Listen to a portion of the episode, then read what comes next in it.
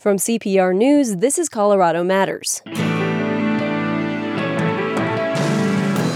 We continue our discussion about how the pandemic is disrupting, even upending, the lives of young people. 16 year old Jack has a message to other teenagers. I think it's really important that we all need to realize that it is so special to be able to be you. Nobody else is you. And you need to be so prideful and happy that you are you. And to that person watching, I understand. I'm going through what you're going through, and you will always have somebody to talk to and always be proud to be you because nobody else gets to be. And that is such a special thing. Our special presentation, Life's Not on Hold Teens Navigate Missed Milestones, with a focus on solutions.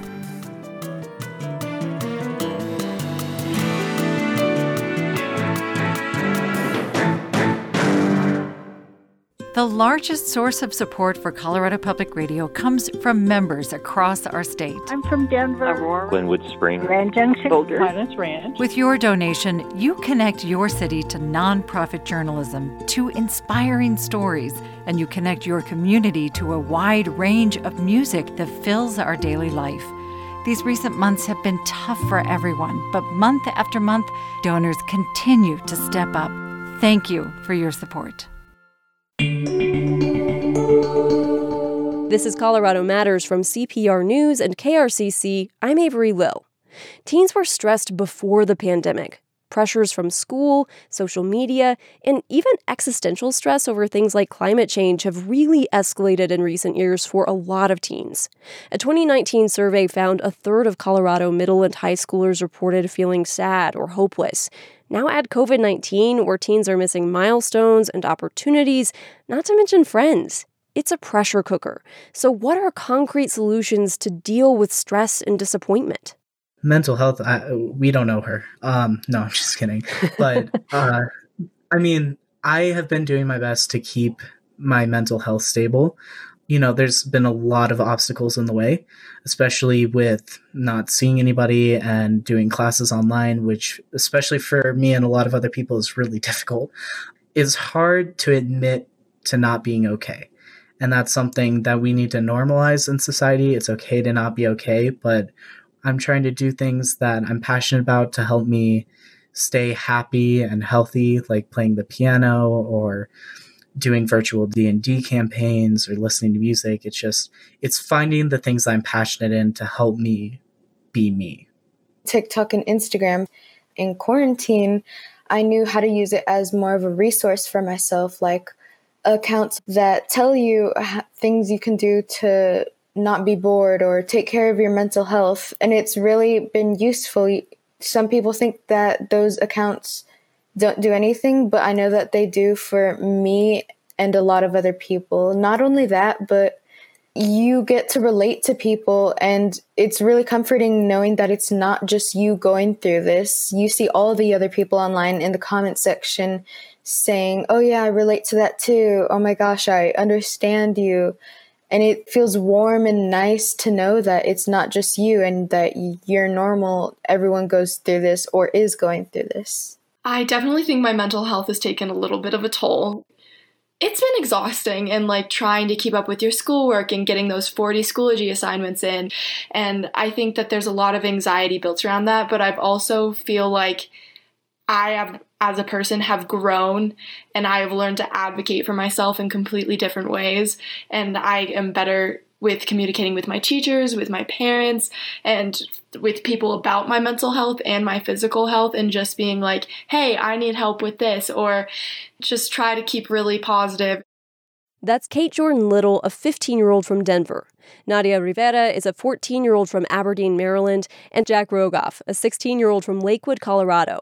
They participated last week in CPR and American Public Media's virtual event, Call to Mind Presents Life's Not on Hold Teens Navigate Missed Milestones. Monday on Colorado Matters, we aired interviews with Jack, Nadia, and Kate from Life's Not on Hold. You can hear that episode or watch the full event at CPR.org. Today, we're sharing the second part of Life's Not on Hold. A panel of youth mental health experts answered audience questions about teen mental health in the pandemic and how to cope. You'll hear more from Jack Rogoff, who is a peer leader in his high school for a suicide prevention program, Sources of Strength. Felice Frazier is a licensed therapist and school social worker in Thornton, Colorado. She's also the president of the Association of Black Social Workers Colorado chapter. Rosalind Wiseman lives in Boulder. She founded Cultures of Dignity, an organization that advocates for young people's physical and emotional well being. She also wrote the book Queen Bees and Wannabes that inspired the movie Mean Girls. Let's get to that discussion now. We'll start with a question from the PBS NewsHour Student Reporting Lab. I'm Corey McCowan. I'm 17 years old and I'm a student reporting labs journalist from Omaha, Nebraska. My question for a mental health expert would be if you were in high school this year during the pandemic and there were several opportunities and experiences that you had to miss out on, what do you think you would have done or what do you think your reaction would have been? Felice, tell me more about how this would have been for you as a teen. I'd have been miserable. I'd have been upset. I would have been disappointed. I'd have felt like, oh God, I can't turn 18 because I didn't miss, I didn't make that prom or I didn't make that rite of passage. And I think um, as as a teen, if I went back to my teen brain, um, I would have to create because that's what I do. If I, if I if I have a void, I'm going to fill it, and so I want to recreate that moment for myself. It may not look like a prom. It may look like, you know, I like to write. It may like I'm going to enter a writing contest. I'm going to seek out, or maybe I'm going to get 20 of my friends, if I had 20 friends, and I'm going to put them together. And we're going to have our own prom. We're going to, we're going to we're going to shake the box up of what a prom looks like, and now we're going to recreate or, or, create what what prom is to us, so that if we don't meet that rite of passage at that moment, we have the next one, and we can create the one that we want to have. Disappointment is huge you know but but it's a learning curve. It's a it's a it's, it's a rung on the ladder and it, it you, you're not going to miss that rung. You have to hit that rung to know what you're missing. And let's underline how critical these missed experiences can be Felice, speak to the adults who don't think that missing a high school job or even an eighth grade dance is really that big of a deal in the grand scheme of things. What is the real impact on mental health? It's devastating it's it's devastating. So it's, with the kids that I work with now, not not necessarily in my school because the kids at our school are great about the change and, and working through change because of the nature of our school. But the kids that I work in in private practice, like I had one uh, girl, and I know she's listening right now, and I won't call her name. And she said I can tell her story. Um, and she said that when the pandemic hit, that she lost every opportunity to make a friend because she was ugly, and that the mm. pandemic pointed out her ugliness. And mm. it took everything out of me not to bear hug her. You know, it, it's all the underlying stuff, all of the stuff was here before the pandemic, and now it's highlighted by the pandemic. Um, you know, they feel like they're they're not going anywhere. I will. Every sentence is, "I will never, I will never go to school. I will never recapture that." And the, the one word I'll, I don't believe in is never. If I have my mind set on doing it and I come up with a goal and a plan, by God, I'm going to get it done. It may not look the way I. It's like it's like reading a book and watching a movie, right? When you read the book, you have this picture and this in, in your mind, and then you watch the movie and you go, "That's not what I thought it was." Right? It doesn't mean it was wasn't a good movie. It just wasn't the way you envisioned it. And if you allowed yourself to be flexible, to accept what you had in your mind compared to what you have in reality and and uh, just enjoy it and have pure gratitude for it. Um, it, it removes all the negativity that comes with it. Yeah. And to Felice's student who is listening, thank you for sharing your story with us. Jack, we are all going through this pandemic for the first time. That means adults and teens are muddling through this and learning as we go. How has it been for you to watch parents and teachers and adults that you look up to navigate something that's this hard and unexpected? You know, uh, before I talk about that, I just want to say that story is um, it really struck a, a chord with me because um, I've never been a very confident person, especially with being such heavily bullied in middle and elementary school, you know, I've never been a very confident person. And I really understand that feeling of looking at it, looking at yourself in the mirror and just seeing cha- things that you want to change. And I, you know, it's really hard to put into words, but I, I really understand that feeling, especially, you know, I'm not the picture perfect person. I don't, I don't have like abs or anything like that. You know, I'm, I'm me and I'm okay with that. But some other people aren't okay with that. And I think it's really important that we all need to realize that it is so special to be able to be you. Nobody else is you. And you need to be so prideful and happy that you are you. And to that person watching, I understand. I'm going through what you're going through, and you will always have somebody to talk to and always be proud to be you because nobody else gets to be. And that is such a special thing. Um, I just, I'm sorry, I just, that, that really struck a chord Thank with me, and for I really understand That- that. Thank you, Jack. Jack, thank you for that. For that. Yeah. Um, with the pandemic, you know, we can see the aspect that it's having on people my age and high schoolers and college students and all these people missing out on milestones. But it's also happening to all our mentors. You know, I can look at one of my biggest mentors and see that he is doing everything to make sure that we're doing okay. But sometimes you have to sacrifice your own mental health for somebody else's. And that's a really big struggle that other people go through. And I very much value that perspective of being able to help others, but you need to be able to help yourself. And so, to any adult or teacher that's watching, just know that you being a strong leader does not mean that you cannot also get help. Everybody needs to be able to get help, and we need to realize that nobody is perfect. And I I will stand by that until the day I die. Nobody is perfect, and we can all use help. A- Anybody who's going through this knows how hard it is, and I just I want everybody to know that whether you're a student or a mentor or an adult, you have things you can do to make you happy and to help you get through this. Um, and I think that's really special, and it's something we all need to take to heart. Um, it's just it's it's a difficult time, you know, and I want to be able to help as many people as possible. And I wish that more adults would realize that they can even reach out to kids. You know, we may not be old enough and have the experience that some adults have, but we know a lot.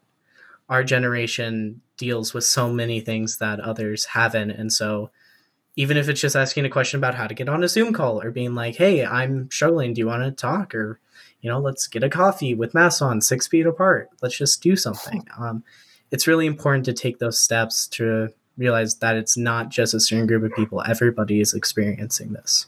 We have a lot of parents and educators on the call, and one of the questions that we've gotten a lot, especially in the registration, is how to balance both being supportive and also wanting to encourage them. And one of the parents in Seattle, she wrote, How do I balance being supportive and my parents' ego and wanting to the, encourage them by kicking their butt? Rosalind, how are you? How, what, what's your advice? Oh, I know nothing about this as a parent myself. nope, nothing, nothing at all. um, yeah, so you know what Jack said about teachers is and and adults um, needing support is is true, and it's also complicated. It's complex. Um, I think one of the things because um, this speaks to sort of your question about parents and motivating or keeping their children, um, you know, holding them accountable for um, for doing things and keeping up and all that kind of stuff, and and at the same time recognizing that adults are humans too, and that we've got a lot of pressure for various reasons in various ways on us. Um, I think for parents, one of the things that I would focus on is that this is not, and I would not say this to your child. This is not a we're not going to have a redo year. We're not, this is not like a wasted year. Um, I don't think that's helpful to say to young people because once you say that, or if that's what you're coming across, and then you're trying to get them to motivate, well, why? Why would they be motivated if this is a waste of a year?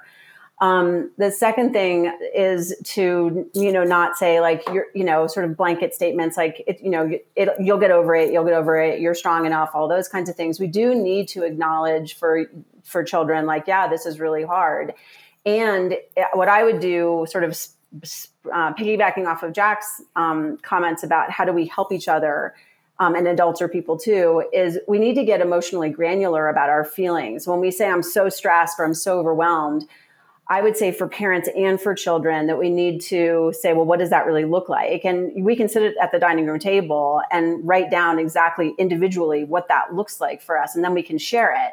And that's an appropriate kind of sharing of like, here's where I'm coming from. Here, you know, here's what I'm experiencing. Here's what you're experiencing. And then from there, um, I think the other thing is, well, if we're holding our kid accountable, I think we go back to this thing of if we create structure and routine, which everybody's been talking about with this pandemic, well, how do we do it? We tie it, we can tie it back to the happiness definition that I, I gave earlier of purpose and a sense of peace, which could should begin uh, bookend your days in the very beginning and the very end. Um, there should be no screen time an hour before everybody goes to bed, and in the in the middle of the day, we you know being able to we've got some things of like obligations of we have to be online right now but that's exhausting. And so how do we create routine? So i think if you want to hold your child accountable you start with like the the principle of like why are we doing this and how are these principles going to guide our actions and how are they going to guide our thinking and then we create routine that is connected to those principles like the principle of happiness i talked about um, and if your kid is just, you know, let me say it this way, because there's so much to answer. So I'm like having to choose. There's always a good, meaning understandable reason why young people do the things that they do. Um, it might seem bizarre to you. It might seem crazy to you. It might seem incredibly irritating to you.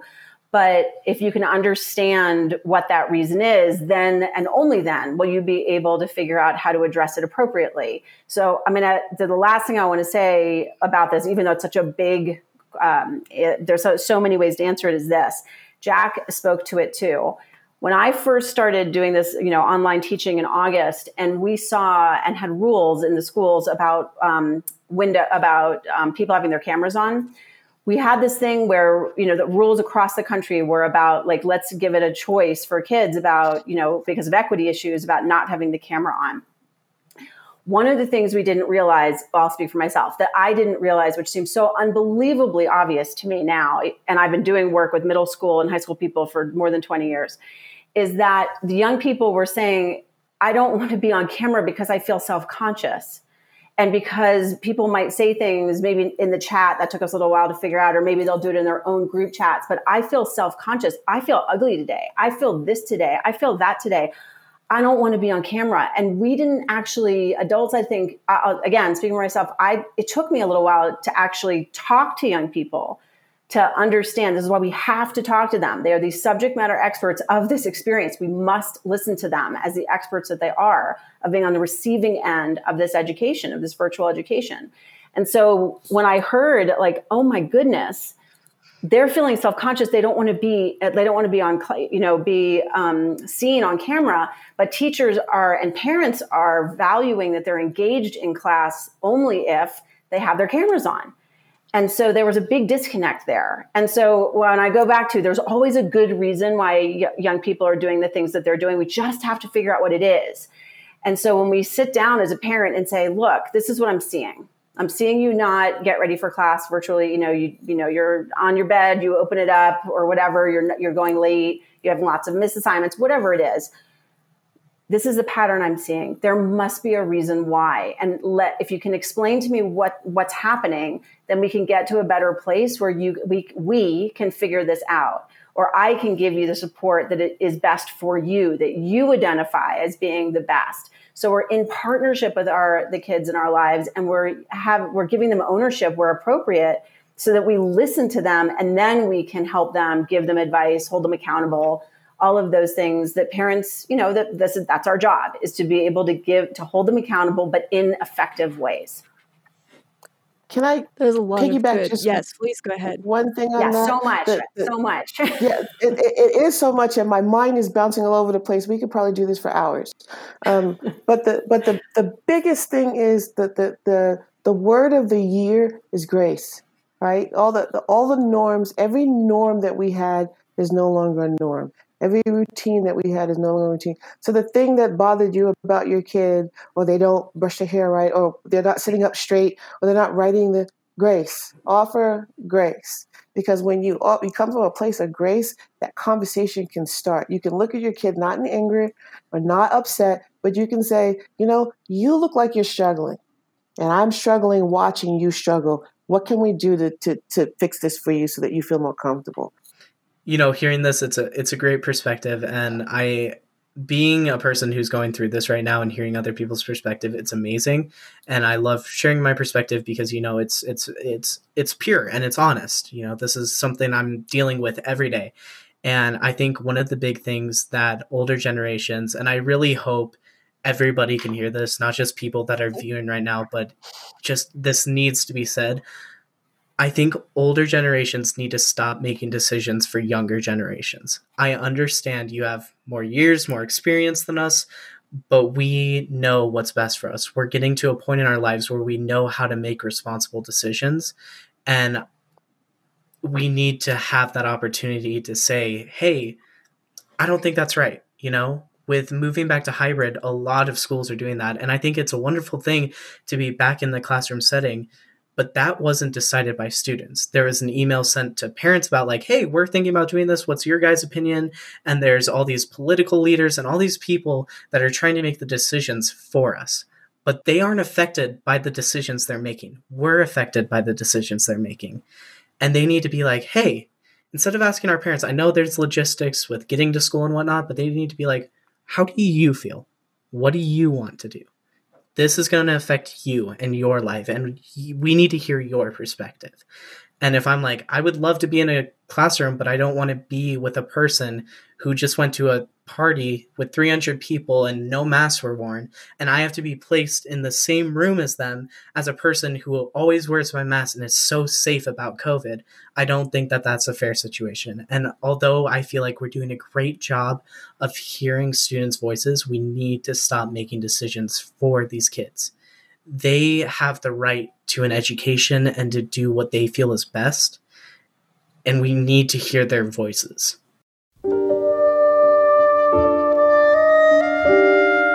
You're listening to Life's Not on Hold Teens Navigate Missed Milestones, produced in part with Call to Mind, American Public Media's initiative to foster new conversations about mental health.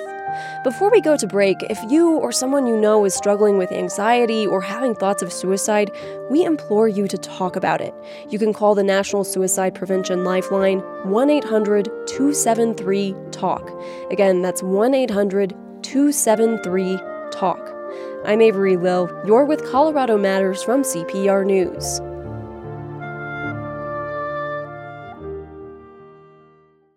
Based in Washington, D.C., CPR News reporter Caitlyn Kim brings news from the nation's capital to you. Denver area Democrat Diana DeGette says she got the call asking her to be an impeachment manager about 30 minutes before Speaker Pelosi made the announcement. She says she was deeply honored to be chosen alongside fellow Coloradan Joe Neguse. I always tell people we're punching way above our weight in little Colorado. It's not the first time DeGette, who has served in the House since. Trust the facts. Trust CPR News. Let's get back to our special presentation Life's Not on Hold Teens Navigate Missed Milestones.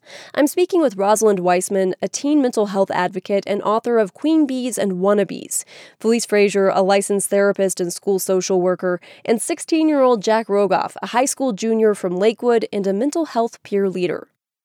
We're going to take another question, this one from Zoom. Veronica in Castle Rock says, I have competed in Geography Bee ever since I was 10 years old, and I've gotten pretty far. This was my last year to compete, and I was confident I was going to win. When I found out it was canceled, I was devastated. Months later, oh. I'm still having issues getting over the disappointment. Any ideas? Jack, I'd love for you to take this one since I know that you've also had a lot of activities that you've missed this year. How have you gotten over disappointment? I haven't. Um, no, I'm just kidding. But you know, it's it it takes a while. You know, it, it it's not something you can just be like, well, you know, that that's not happening. I can move on with my life and procrastinate on chemistry and just sit here on my bed. You know, just wonder how everything is going. No, you have to you have to take action. Just like with mental health and taking care of yourself, you have to take action.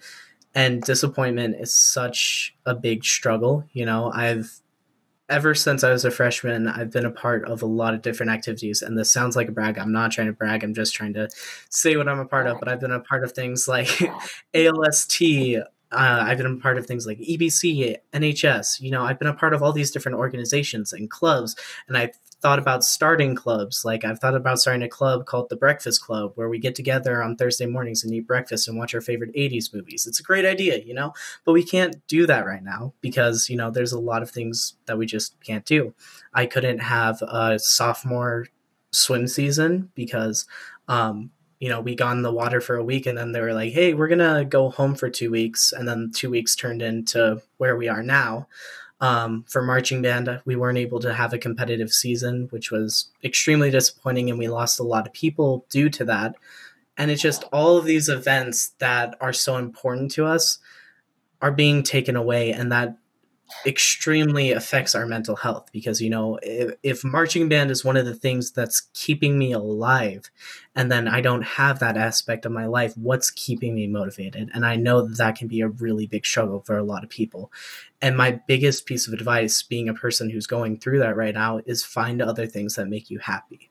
And i know it is so hard to have those things taken away from you but you need to find something that can either distract you or find new interests. I love playing the piano, clarinet. I play a lot of instruments. It's so much fun. Music, it's such a great escape. I love jazz music. It's my favorite type of music. Jazz is a great metaphor for life because it's long and complicated, and then all of a sudden it ends, and you're like, oh, that's it. Um, and it's, you know, it's it's just things like that that bring you happiness. And one of the things that makes me happy is seeing other people happy. When I can make somebody laugh or put a smile on their face or impact their life in a positive way, that brings my brain so much serotonin just knowing that I was able to help them. And so finding these other passions that we have help us discover ourselves and discover what can help us get through this time. I want to bring in another concern that I think is also related to lingering negative feelings. But we have a few school counselors in this event who noted in their registration that they're seeing students turning to substances like drugs and alcohol or risky behaviors. Felice, how do you counsel students who come to you with that's the way that they're coping? Um, true social worker to the word meet the meet the kid where they are right? No judgment, no judgment whatsoever. If, if, if that's where you are, that's where we're going to start. Um, but then offer alternatives, right? Because you know, I go I go back to Rosalind's again. All of this was here before the pandemic. Everything that we have was here, and the coping me- the negative or poor coping mechanisms were there before the pandemic. So now we have an opportunity to offer so many alternatives because we're not stuck in the, the rituals or things that we had before. So get creative, right? Get get creative or, or, or before you even get creative, get to the root of why. Why are you doing this, right? And if I can get to the root of why, then I can find a new how and what to replace uh, the the drug and the alcohol, right? So eh, what before you before you got overwhelmed and you shut down or before you went down that rabbit hole what were you doing that brought you joy? Where is your joy? Right? It goes back to the happiness. What what you know, identify. We we call it safety planning. I call it life planning. Right? What give me the five things where you went to that when you were feeling down and out um, that made you smile. Right? Mine is listening to babies laugh.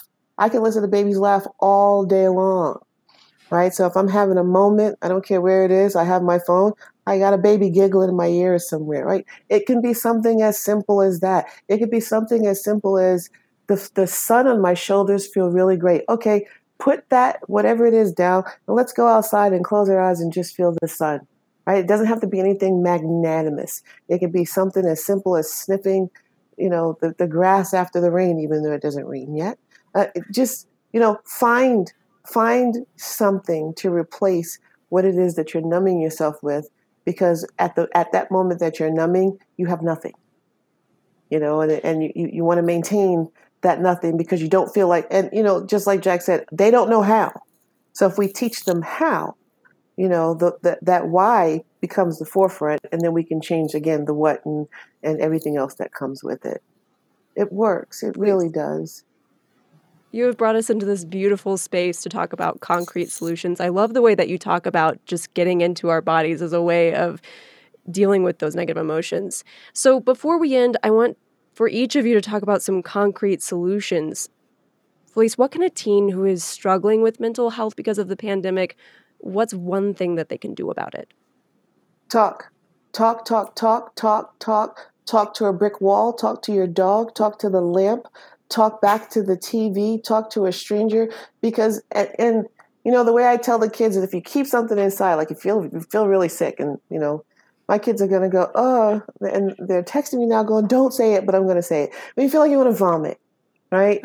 You don't, you, you hold on to it. Nobody likes to vomit, you know, but when you finally let it go, you feel a little better, right? When you leave all that stuff tucked away and you're not talking about it, it becomes toxic, not only here, but here, right? Your, your, your whole body, it's, it's the whole full mind body connection. Talk and if you if you can't find somebody close to you to talk to get online. I know that i pop into random rooms. They were talking about social media before. I will pop into random rooms where i know their kids and go hey who wants to talk? I'm all ears.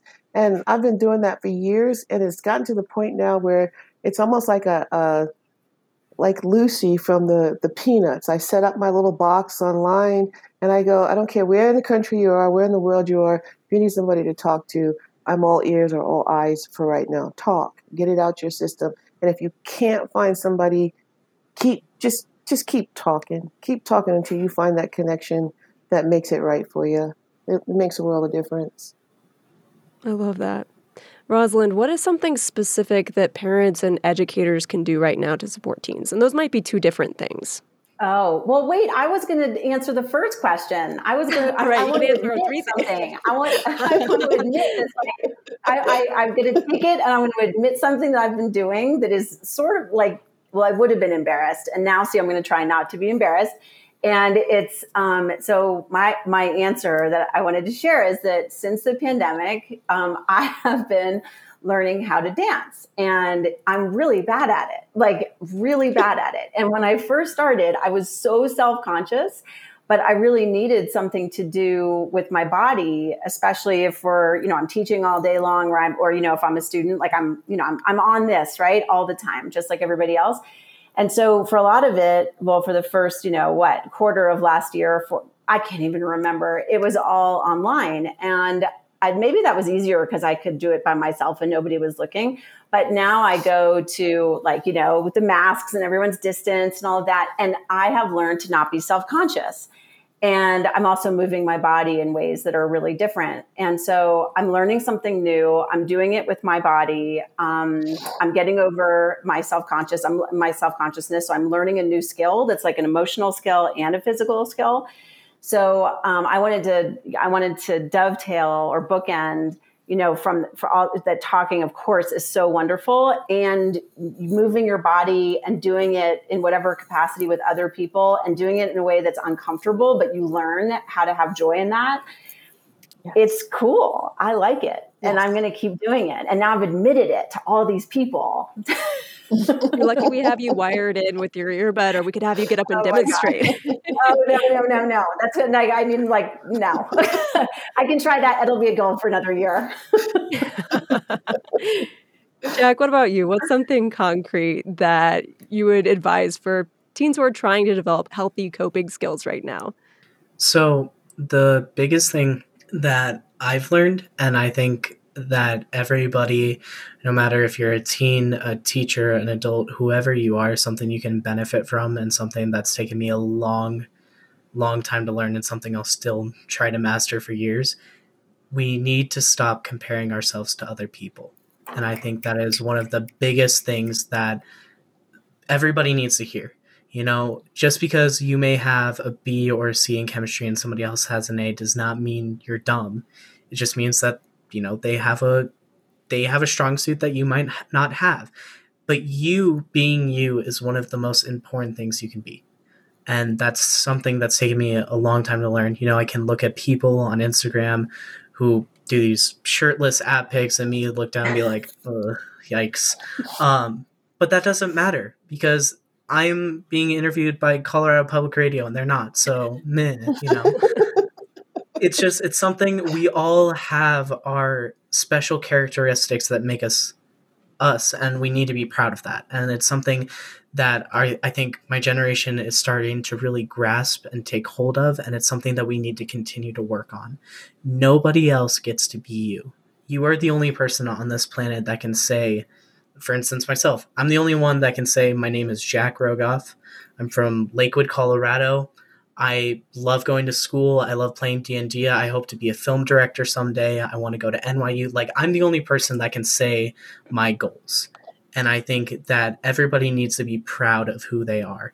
And if you go on different platforms of social media like Instagram, you know, a lot of posts that I make on there, jack.in.the just shout out real quick. Um, a lot of the posts I make on there are talking about body confidence. Body confidence is something I've never had before, and it's something that I'm truly working on so that I can be proud of me.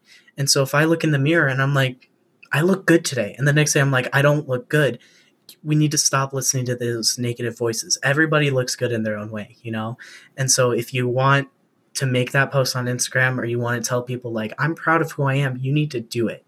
And you need to show that show people you're proud of who you are. It's not being cocky or anything like that. It's being you. And I think that's a really special thing that everybody should be able to take away from this. You know, I I want to be an inspiration to a lot of kids out there. You know, I'm very open about my own struggles and I've had a lot of people tell me like you're you've being so open about this helps me. And that's a really special thing. And I think if we're more open about what we're trying to accomplish, we will accomplish those goals. And, you know, I, someday I want to be the Greta Thunberg of mental health, you know? And that's, I'm 200 million followers on Instagram away from that, but that's beside the point. You know, it's just, I want to be a person that other people can talk to and look at as an inspiration. And we need to take away that concrete idea of you need to be you and that's such hey, a Jack, special thing. Yes. Jack, get rid of that want. You are an inspiration. Forget want. You are an inspiration. And and and if you weren't as proud of you as you are, I would sit here and say I'm exceptionally proud of you. You are you that, are that unapologetically really Jack. That you are the bomb. That's I'm sitting here looking at you going, you are unapologetically Jack, and thank you for you. I want to thank you all so much for joining us.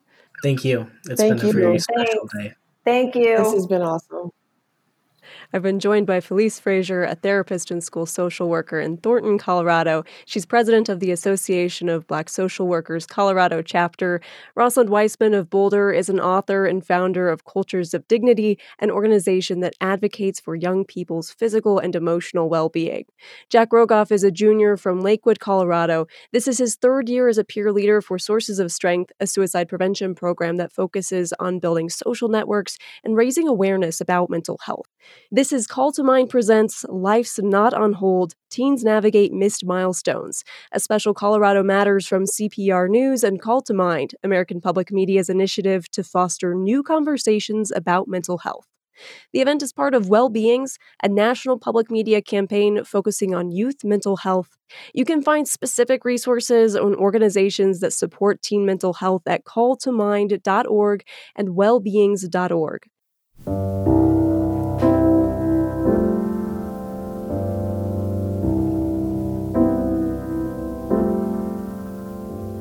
If you or someone you know is struggling with anxiety or having thoughts of suicide, we implore you to talk about it. You can call the National Suicide Prevention Lifeline 1 800 273 TALK.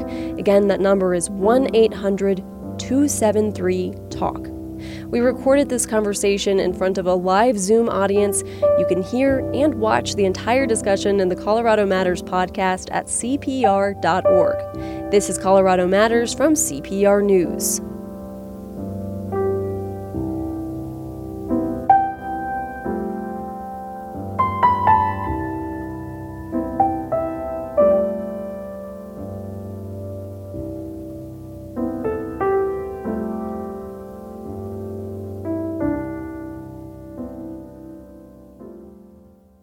Coronavirus trends have improved in Colorado, so dozens of medical providers from this state are voluntarily going to California, where the situation is much worse and hospitals are overrun with COVID 19 patients. We hear now from a doctor and a nurse who are recording their own experiences for CPR health reporter John Daly.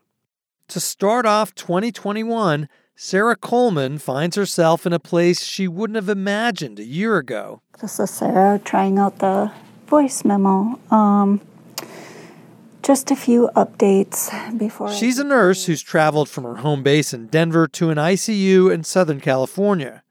More than one in three residents of Los Angeles has been infected with COVID 19. It's pushing providers like Coleman to their limits. It was a, a rough day. Um, it just really hit me hard. The uh, the number of families here that have been impacted. She describes a mother and her daughter who came in to say a final farewell to another family member. Just crying and just heartbroken and um, asked if there was anything we could do for them. But that just it hit me so hard because I have a daughter and I just know that that family is forever changed. Coleman normally works as an administrator, overseeing nurses throughout Colorado. Now, volunteering at a hard hit Kaiser hospital, she's part of the team in an overflowing ICU.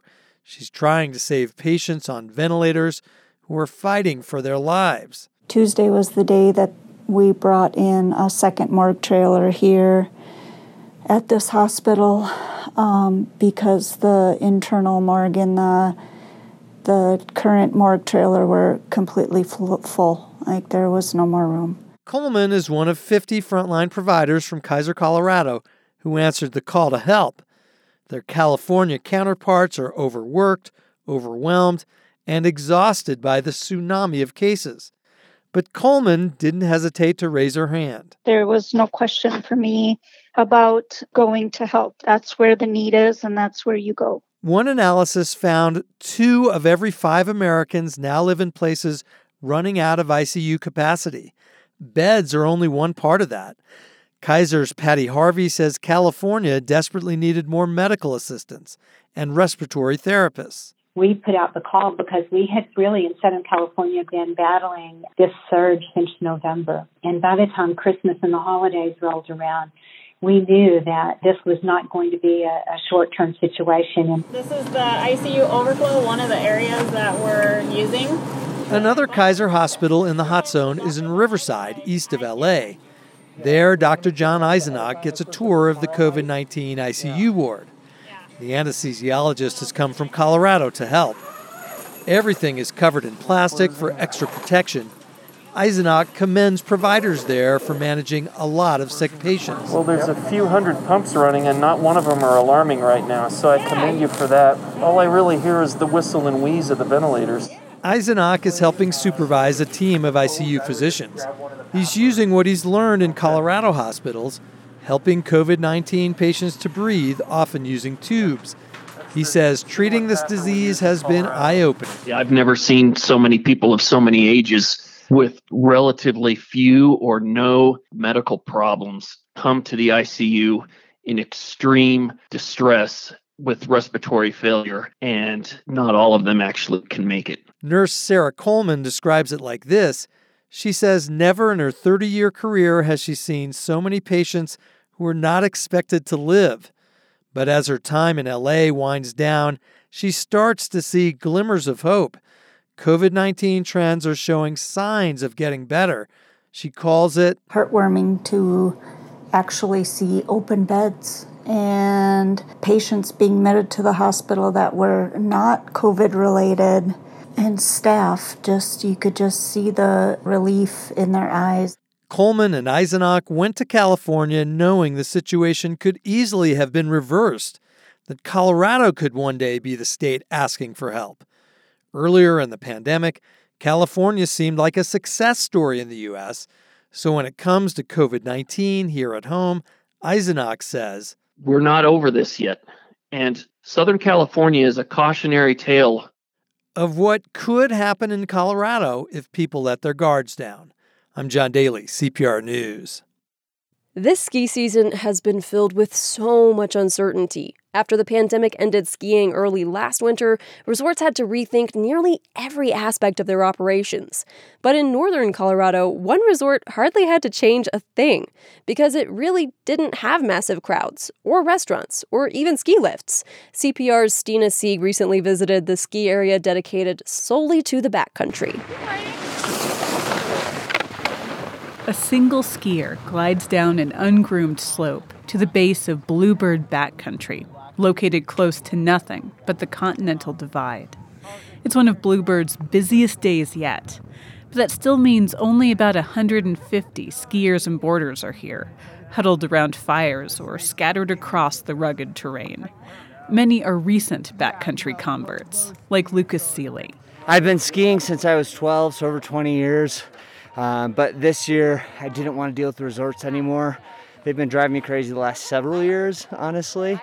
And so this was just kind of the push I needed to get into backcountry.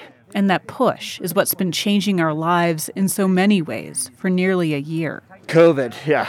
Seeley's a nurse at Children's Hospital in Aurora and has already been fully vaccinated against the virus. I'm still being cautious. Over the summer, he went to Breckenridge and was a little bit appalled by the crowds. But he says this is a crowd he can handle.